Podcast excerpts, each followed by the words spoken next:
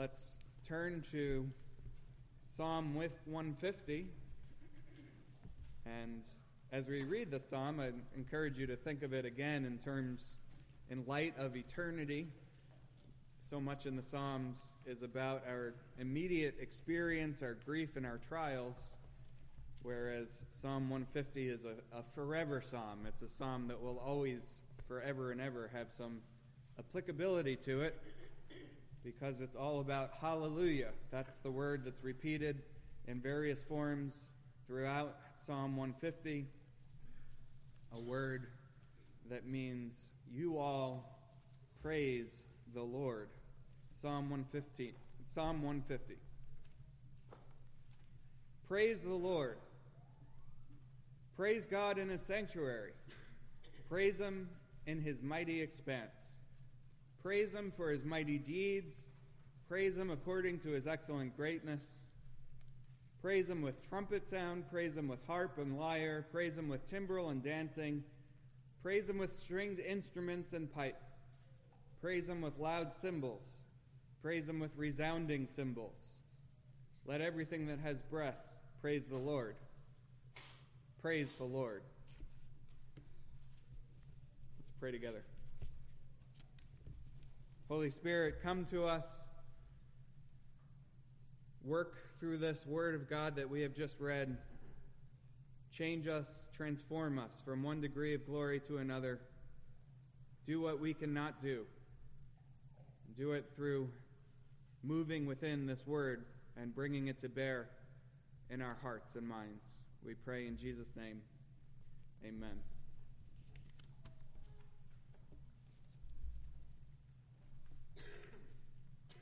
One interesting feature about the Bible is that it doesn't ask you how you feel. When you come to a psalm like Psalm 150, you might not even realize it, but it can take you off guard. It can sort of feel out of place. You are immersed in your own life. You have the various trials and afflictions and health difficulties and anxieties and fears and griefs that life brings, all of the surprises that life hurls in your direction. And it might not even be anything terribly big and significant. It might just be a bad day, waking up on the wrong side of the bed, feeling grumpy, feeling put out, down and out. Then you come to God's Word. It doesn't ask you how you're feeling and it just says, Praise the Lord. Praise him in his sanctuary. Praise him in his mighty expanse. And you get this loud psalm as the word of God saying over and over, Praise the Lord, commanding you to praise the Lord. A jubilant, joyful, loud psalm. And Sunday is very much like that. You go through your week with all of the difficulties and trials of it. Then Sunday comes, and if you're honest, you probably think about what you might rather do on Sunday than come to worship, but instead you, you come to worship, you hear the Word of God, and the teaching and preaching of it, on which, in, on this particular Sunday, consists of a psalm saying, Praise the Lord. Go all out in praising the Lord. Praise the Lord. Hallelujah. Hallelujah. Hallelujah. Regardless of what your circumstances are, regardless of how you feel, regardless of whether or not you're having a good day or a bad day, you are called 13 times in six verses, even commanded by God. Praise the Lord. What I want to do in looking at this psalm is actually, believe it or not, pick up on what we've been looking at over these past few weeks this idea that as Christians, we grieve, we weep with those who weep, we see Jesus as our model for life, and we see that Jesus wept. That our grief is real, although it is informed by a real hope that makes us grieve as those with hope, not as those without hope.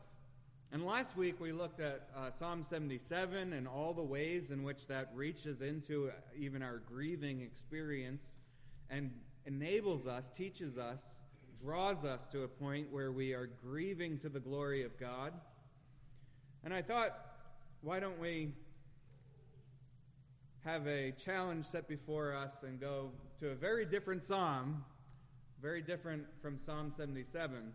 Go to Psalm 150 and see if we can make this jump from grief to jubilant worship while still understanding that we do grieve and that life is often oscillated between grief and worship and joy and sorrow.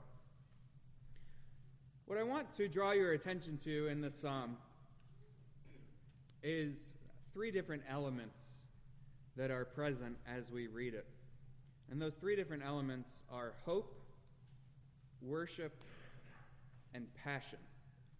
Hope, worship, and passion. And I think Psalm 150 sort of stays a frustrating psalm. I'm not sure anybody hits the alarm clock on a morning and just jumps out of bed saying, Hallelujah! Praise the Lord! Another day to sing God's praise. Uh, if you're anything like me, it takes a little while to work up to any feelings of thanksgiving or any uh, worshipful thoughts or hallelujah. It kind of takes a little while to get going and moving. I suppose some of you are morning pe- people, which uh, is a very wonderful thing to be, but not true of all of us. And um, at the same time, you know, morning devotions is a thing. Psalm 150 is in our Bible. So we come to these exclamations, these exclamative commands from God. Praise the Lord. And as we see hope, worship, and passion in the psalm, you, I think you have to start with hope. I think that's where you have to start with Psalm 150 so that it's not, you know, it's funny, it's, it speaks about loud cymbals and resounding cymbals. Well, so as to make the psalm more than a loud cymbal crashing in your ear, a resounding cymbal crashing in your ear. You have to start with understanding these words as words of hope. There's some things that we do not see in Psalm 150, and I think they're appropriate to consider for a moment as this is the last psalm in the book of Psalms. First, no author is named. I always think when that happens, it's significant because instead of thinking about the human author and what his circumstances are, you can just cut to the chase and see this as a word from God to you. Holy Spirit inspired words of God that don't even require a human name to be mentioned. God from God to you. And then if you think about the different psalms, even the psalm that we looked at last week, there's a number of things that are not in this psalm at all. There's no mention of sin. There's no mention of forgiveness. There's no mention of sorrow. There's no lament. There's no grief. Now you think about all of the ways the Psalms approach us and come to us in the experiences of our lives, all the ways in which God, through the Psalms, furnishes us with a vocabulary to speak to Him and to cry out to Him. And so much of that isn't here. In Psalm 51, David says, Against you and you only have I sinned. And that whole psalm is about forgiveness of sin and the Lord establishing a new heart within somebody who has sinned against God. No mention of that in Psalm 150. Psalm 42 Why are you cast down, O my soul, and why are you in turmoil within me? And so many Psalms that kind of fall under that theme of having a soul that is cast down, being in turmoil within yourself, being beside yourself, as we say. Or even at what we looked at last week, Psalm 77, not being able to sleep, being in sorrow to the extent that you don't have words to express yourself, being in distress, on the brink of despair. None of that is in Psalm 150. Those are things we don't see in Psalm 150. And what's interesting as well is to contrast this closing psalm of the Psalter with the opening psalms of the Psalter. There's 150 psalms, and the first two psalms are sometimes referred to as the gateway to the Psalter. But then we have this concluding psalm of nothing but jubilant, joyful praise, hallelujahs to God. And I think there's a contrast between them. If you think about Psalm 1, which many of you know, it begins Blessed is the man who does not walk in the counsel of the wicked, and that whole Psalm 1 is all about the blessed man, the blessed individual, the blessed person, the man of God, the Christian. Jesus Christ preeminently, but then Christians in him, the blessed one.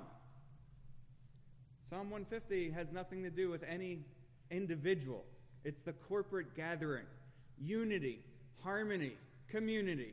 A unity so strong that they are united in singing God's praises together. Not you individually, but you all praise the Lord, which is what hallelujah means. And it even goes beyond that, doesn't it? Look at the end of uh, Psalm 150, the very last verse of the Psalms.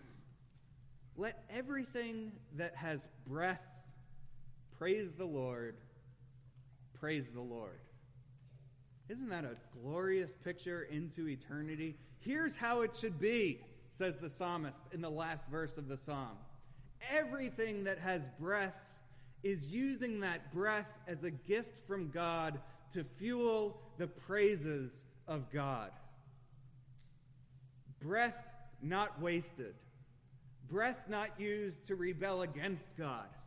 Breath used by all creatures to, in unity, in harmony, praise the Lord. All creation finally doing what it was originally designed to do. Praise the Lord. And here is a, a window into viewing the psalm as exceedingly hopeful and informing your faith with hope and infusing your faith with hope and insisting that your faith be a faith of hope. Let everything that has breath praise the Lord. Is that what you see when you turn on the television? Is that what you see in politicians? Is that what you see in the newspaper? Is that what you see at your workplace? Everyone just relentlessly, uninhibitedly praising the Lord over and over, breath being used for nothing else than the ceaseless praise of the Lord who is worthy of all praise. Is that what you see? I think what we see quite frequently is kind of more of what we see at the beginning of the Psalter in Psalm 2. The kings of the earth and the rulers take counsel together against the Lord, against his anointed, saying, Let us tear their fetters apart and cast away their cords from us. Isn't that what we see? A creation in rebellion against the Creator God? Sin triumphing so frequently over righteousness? People doing what is right in their own eyes? saying we will not be under the bonds of the Almighty God. We do not care what it means to be made in His image. We will determine for ourselves how we will live. Isn't that what you see when you watch a movie? When you see a TV show? Read the newspaper? Go to your workplace? We do not see at this time everything that has breath praising the Lord. So we see Psalm 150 has this forever dimension to it. It is after sin. It is looking to a time after sin when there's no more need for the forgiveness of sins because sins have been forgiven and there is no more sin among the people of God. It's looking to a time after death, after grief, after lamentation, after tears after mourning. It's a forever psalm. It's a psalm that 10,000 years from now we can look at and say, there's all these ways in which this still applies. Now I know better than I've ever known how to praise the Lord. I've been doing it for 10,000 years. In a sense, Psalm 150 is what we sing in Amazing Grace. When we've been there 10,000 years, bright shining as the sun, we've no less days to sing God's praise than when we first begun. When we've been there 10,000 years, that will be only the beginning of our hallelujahs to God to us being the fulfillment of Psalm 150. So it is a hope filled psalm.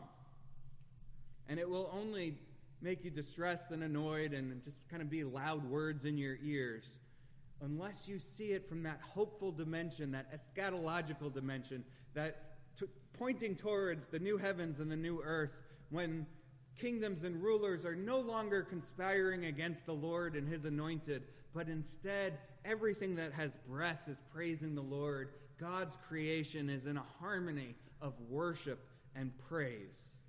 Looking forward to that time. And I think it's helpful for us to know that that really is what we're talking about. When we speak about faith, we emphasize faith, we speak about it all the time, we see it as the instrument of justification.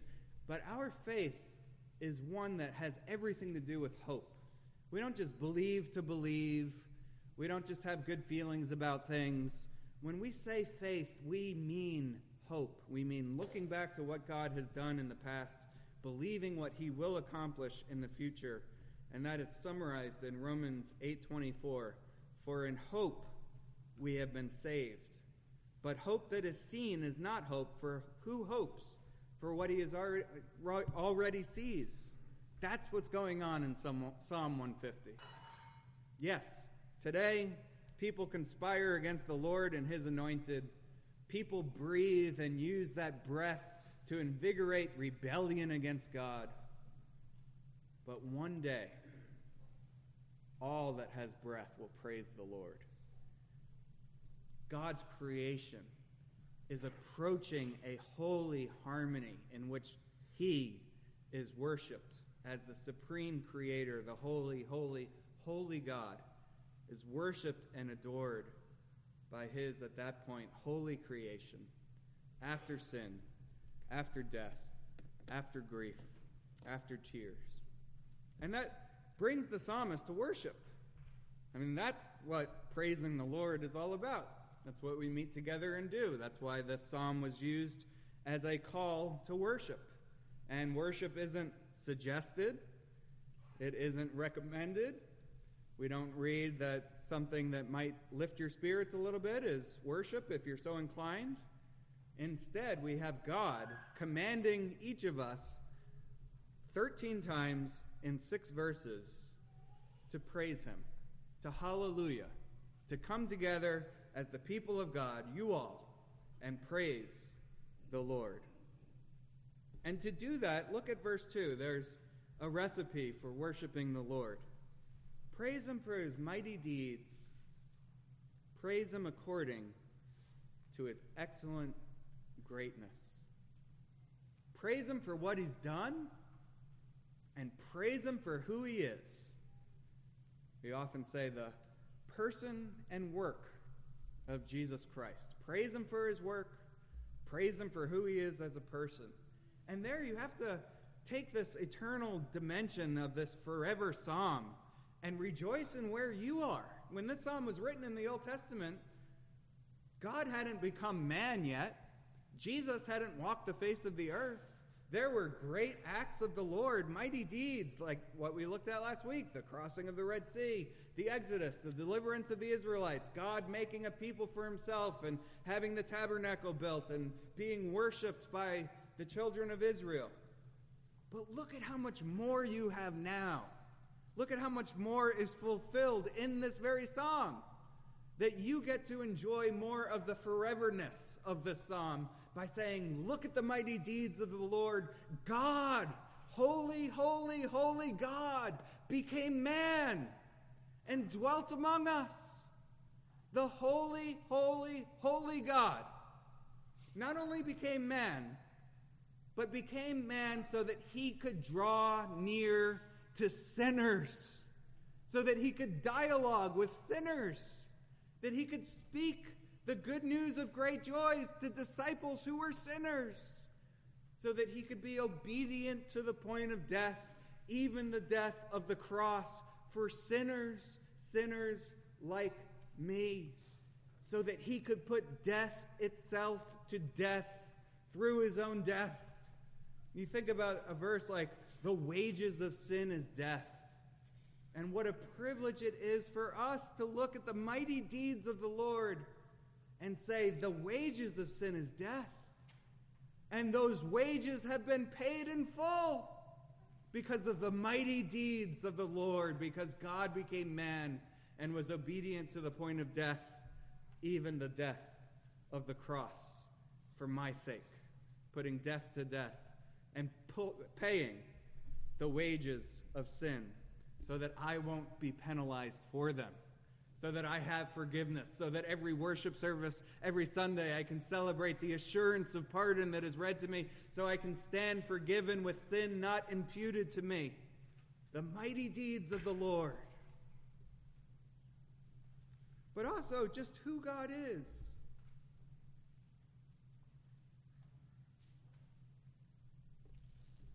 Surrounded by trials, seeing sin so close in yourself, in your own life, being bombarded by information, so much of which is unsolicited, hearing about tragedy,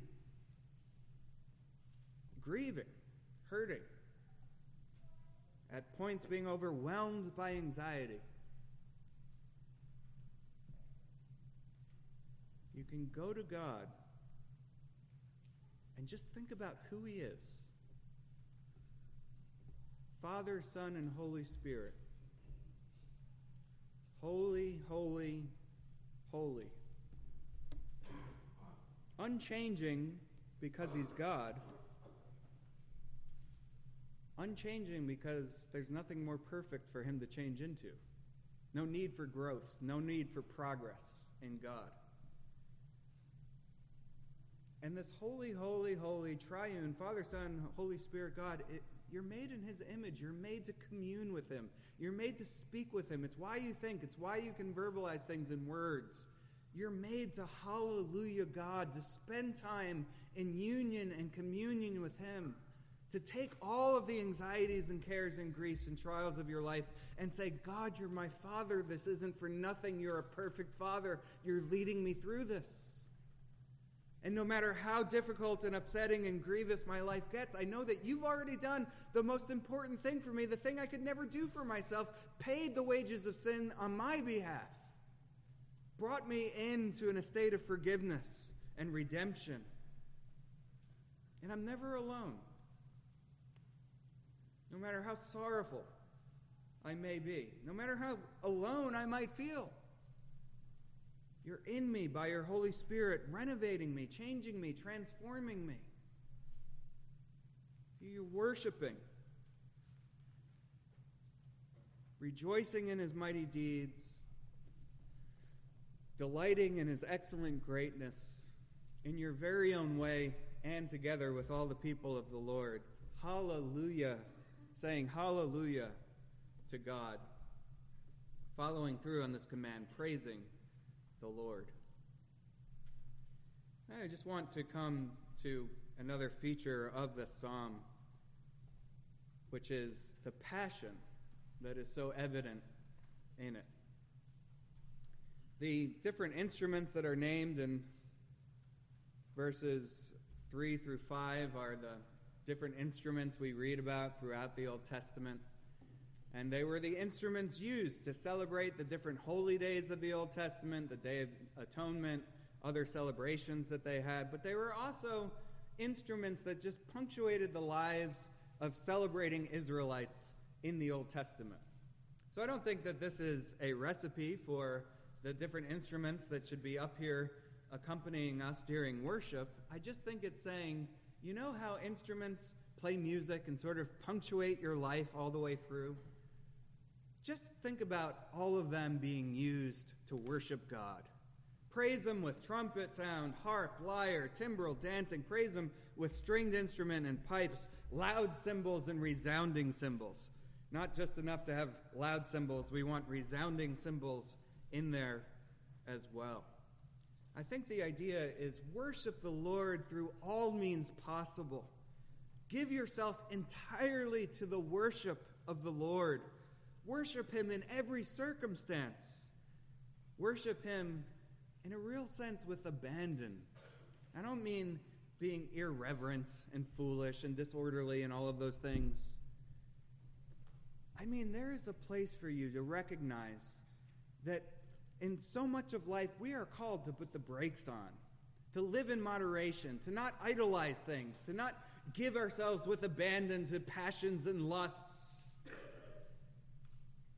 But when it comes to the praise of the Lord, give yourself entirely to it. Say hallelujah 13 times in six verses. Whatever instrument you can get your hands on, use it to praise the Lord. However, you can praise Him, praise Him be delivered, in a sense, from all of the immediate circumstances of your life by turning from them and saying, It is appropriate that I praise a God who is this good, who is this wonderful, who is this worthy of praise, even if I don't feel like it, even if I'm down, even if I'm grieving. Praise the Lord. Bless the Lord, O my soul, and all that is within me. Rejoice in the Lord always. Again, I will say, rejoice, writes Paul from prison. Shout joyfully to the Lord, all the earth. Serve the Lord with gladness. Come before him with joyful song. Through whatever means available to you in every and every in any and every circumstance Remember your God. Consider his mighty deeds even on your behalf. The future that is in store for you, that while one day we will look around and say, wow, everything that is breathing is only using that breath as fuel to praise the Lord. A fulfillment of Psalm 156 that we looked at all those Sundays ago. And I'm a part of it. But what's so glorious and why I think it's at the end of the Psalms is that you don't need to wait to be a part of it. You are right now a part of it. And it is significant that you can come to worship the Lord your God and look around and say, Yes, I know there's walls, and I can't see through these walls into other buildings and see what's beyond these walls. But it is significant that right now, you are looking around and saying, Everybody that I see is praising the Lord. They are using the oxygen that God has given them as a gift, as fuel, to hallelujah the Lord, to be part of you all praising the Lord. And what is true here now in that more limited sense will continue to become more and more true until 10,000 years from now when we have no less days to sing God's praise than when we first begun, we will have the privilege and joy of realizing the comprehensive fulfillment of Psalm 156, observing that everything, including us, is praising the Lord. Hallelujah. Praise the Lord. Father in heaven, bring us to that point of worship Help us to remember it is all about you, and that we are happiest when we are looking to you in faith and hope, happiest when we are delivered from ourselves, happiest when we are singing hallelujah. We pray that you would make each of our worship times and our times in private, times in which we are those singing the praise of the Lord. We pray in your great covenant name. Amen.